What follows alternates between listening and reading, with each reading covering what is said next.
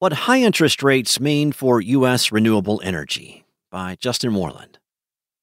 It almost goes without saying that the most important business story of the year has been and will continue to be rising interest rates and their ripple effects.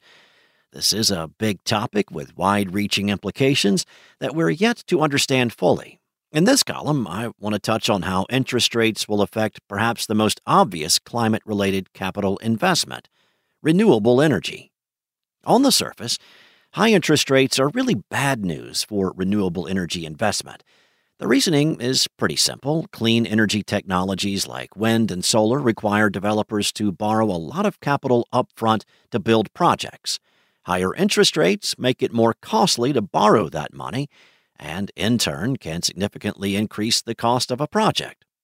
On the flip side, the cost of electricity generated by conventional sources, namely gas and coal, depends largely on the cost of the fuel rather than the cost of building the project in the first place. To understand the cost of generating electricity over the lifetime of a plant, energy experts often refer to what's known as the levelized cost of electricity, or LCOE. That figure gives an average of what it will cost to produce electricity in today's terms, incorporating everything from construction to fuel to financing fees. A 2020 analysis from the International Energy Agency shows that a 5% rise in interest rates would increase the levelized costs of electricity from a natural gas plant only marginally, while it could increase the cost of electricity from wind and solar by a third. This dynamic made renewable energy an especially appealing investment in recent years.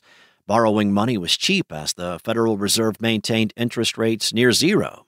And at the same time, the cost of generating wind and solar power fell dramatically thanks to technology improvements, while fossil fuel prices were volatile, creating havoc for the companies purchasing electricity. The higher interest rate environment is now complicating the picture. After decades of sharp declines, the levelized cost of wind and solar is rising for the first time, according to an April report from Lazard, a financial services firm. In 2021, the average levelized cost of electricity was $38 per megawatt hour for utility scale solar. This year, the cost has spiked to $60. Wind too has seen a similar increase. But it's not all bad news for clean energy. Gas remains slightly more expensive, according to Lazard. And if you factor in the subsidies for producing renewable energy contained in the Inflation Reduction Act, the price of utility scale solar and onshore wind energy could fall as low as zero despite the interest rate headwinds.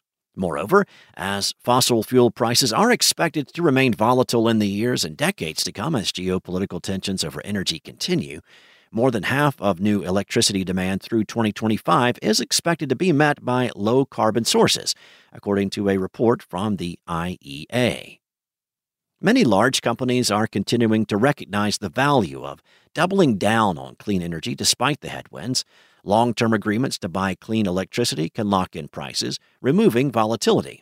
The Clean Energy Buyers Association tracked nearly 150 deals last year from large corporations making long term agreements to buy renewable energy to power their operations. Those deals amount to nearly 17 gigawatts of renewable energy, enough to power approximately 12 million homes. For those pushing for a full throttle transition to renewable energy, it's a promising sign, but the true test will come in the months to come as the new interest rate environment really settles in.